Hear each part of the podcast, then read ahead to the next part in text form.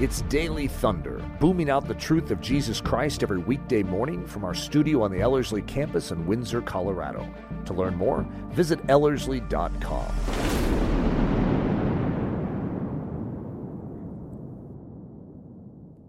Well, welcome to another mini series. Last week, I was talking through this idea of being a island of peace amidst the seas of turmoil. And I'd actually encourage you to go listen to that one first, even before you dive into this. And the reason being is this is kind of almost an outflow of that idea of what does it mean to be an island of peace, regardless of what is going on around you in life or in culture. But this little mini series I have titled Find Thanksgiving Throughout Your Trials. See, what would it look like if you actually discovered thanksgiving and joy amidst everything you go through? So, every hardship, every trial, every circumstance, whether it's financial or family, or whether it's cultural or political or the economy or global stuff, what if we could actually be people of thanksgiving in every trial and circumstance? That is the call of a Christian. Now, in this first part, I want to kind of give you a broad overview of what Scripture says, primarily from the New Testament, of Thanksgiving.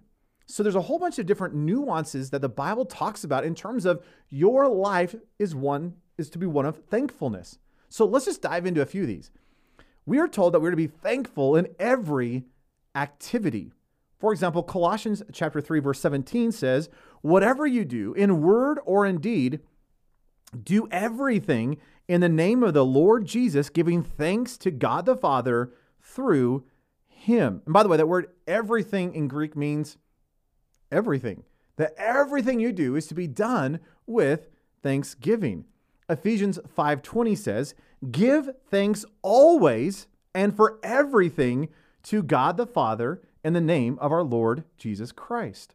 Philippians 4:6 says, "Do not be anxious about anything, but in everything, by prayer and supplication with thanksgiving, let your requests be made known to God. And that's the verse that we were fleshing out a little bit more last time. We were also told in the New Testament that we are to abound in thanksgiving. In Colossians chapter 2 verse 7, we're told we are to be rooted and built up in him and established in the faith, just as you were taught, abounding in thanksgiving we are told to increase in thanksgiving and it's to be done for God's glory. So here's 2 Corinthians chapter 4 verse 15. It says, "For it is all for your sake, so that as grace extends to more and more people, it may increase thanksgiving to the glory of God." We're also told that thanksgiving is God's will. So in 1 Thessalonians 5, 16 through 18, which we read last week, it says, Rejoice always, pray without ceasing, give thanks in all circumstances, for this is the will of God in Christ Jesus for you. So, what is God's will for your life? Oh, you are to give thanks in all circumstances. So, here's a quick question for our souls practically Have you been given thanks this last year? Like in the midst of COVID, were you giving thanks? Every time you put on one of those dumb face masks to go somewhere, are you giving thanks? Hey, when you look at your bank account and you're like, oh no, what am I to do? Do you give God thanks? Hey, when you look at your family pressure and crisis, when you look at the future and the fact that it may be unknown, when, when you're looking at the difficulties and the situations of your life, are you giving God thanks for that circumstance? Because it is God's will for you.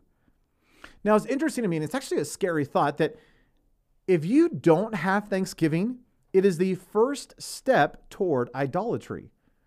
So, as you begin to look at what scripture says about Thanksgiving, the moment that I don't have Thanksgiving in my life, it quickly leads to idolatry, which is obviously sin. So, look at what Romans chapter 1 verse 21 reminds us. It says, "For although they knew God, they did not honor him as God or give him thanks, but they became futile in their thinking, and their foolish hearts were darkened. One commentator, in expounding on this verse, explaining okay, what is Paul even saying in this passage, the fact that they didn't give thanks to God. Uh, Gordon Fee, uh, the scholar, says this. Let me just read this to you. I think it's really profound. Gordon Fee says, A lack of gratitude is the first step to idolatry. Thanksgiving is an explicit acknowledgement of creatureliness and dependence, a recognition that everything comes as a gift, the verbalization before God of His goodness and generosity. If prayer as petition indicates their utter dependence on and trust in God, petition accompanied by thanksgiving puts both their prayer and their lives in a proper theological perspective. Thanksgiving does not mean to merely say thank you in advance uh, for gifts to be received. Rather, it is the absolute basic posture of the believer, and it is the proper context for petitioning or praying to God. Gratitude acknowledges and begets generosity. Did you get that? That thanksgiving is the absolute basic posture of a believer. So when you begin to look at what scripture says about thanksgiving, we begin to understand that it is to be the always and every thing that comes out of our life. That we are to abound in it, we are to increase in it, we are to do it at all times. That we are to delight in our circumstances, not because of the circumstance, but because of the God in the midst of that circumstance. What would it look like if you and I actually gave thanks in all things? For this is the will of God in Christ Jesus for you. And you begin to recognize that there's a strong admonition that if you do not have thanksgiving in your heart, if you are not being grateful unto our Lord, then it's going to quickly lead to idolatry in your life. And you can actually see that in light of the culture. That the moment our focus becomes me and, and, and inward, that becomes idolatry. But what if in the midst of the circumstance and the trials and the hardships, in the good times and the bad times, so, whether it's good, bad, or ugly, what if everything caused us to turn our gaze upon our Lord and say, God, I realize that these circumstances are not easy. I realize that the future may be unknown. I realize that my bank account may be empty. I, I realize that culture is going rather crazy. And yet I know who you are. And so, Lord, I am choosing to give you thanks in the midst of all that I'm going through. That is an important reality. In fact, Here's the idea of Thanksgiving. If you want it to be summed up in one concept, Thanksgiving is a lifestyle. See, Thanksgiving is not something that we do, Thanksgiving is a part of who we are. It is to be the undercurrent, the essence of our lives. So, just as we are to rejoice always and pray without ceasing, so too we are to give thanks to God in all things. So, let me make this rather practical for you and ask you a couple questions what would it look like if all of the complaining, frustration, anxiety, problems, issues, circumstances, griping, distrust, confusion, criticizing, and grumbling in your life were somehow swallowed up in a life of thanksgiving? If the fragrance of your life was Jesus rather than that stench of ourselves.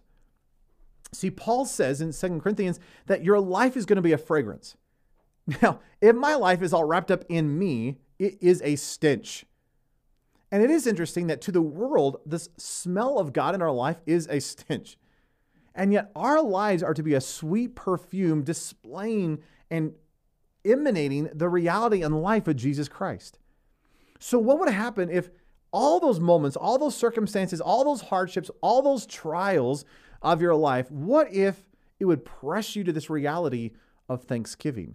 What if you could look at your finances? What if you could look at the difficulties and say, you know what, these, these things are hard.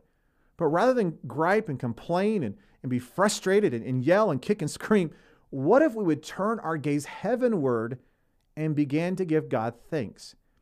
See, it bespeaks that idea of Romans 8 28, where God is using all, it's not that He is causing all things, because the enemy causes a lot of destruction. He is all about death and destruction. God is not an author of sin. God is not an author of death and destruction. But he may allow that in your life. And yet, though he may allow it in your life, he's going to use it to bring about good. So when I give God thanksgiving rather than complaining and griping, see what it is, is is a reminder to my soul that even in the midst of the hardship and the trials, Lord, you can use even this for my good because I'm called according to your purpose. See, memorize Romans 8:28. It is a key critical passage that reminds you that you can give thanks in all circumstances. Well, I hope you'll join me in these next three sessions as we talk more about this idea of Thanksgiving. This idea of Thanksgiving is so critical and so important to the Christian life. Again, it is to be our lifestyle. Now, before I let you go, I want to give you a little media little nugget here talking about our upcoming week long training. And if you'd like to join me in the other sessions for this particular concept of Thanksgiving, please go to ellerslie.com forward slash daily, or you can see this episode and watch or listen or download the other three parts to this mini series. Have a great and thankful day. Our one week training is sort of our cheater's way of helping all of you gain a foundation and get started in this grand epic adventure known as following after Jesus. And if there was ever a time in history where we need to be grounded and sound on the Word of God, boy, it's now. Our desire isn't to lead you to us, it's to lead you to Jesus. And so that you can take this hope of eternal life back to your home, to your church, to your family, and see them changed as well.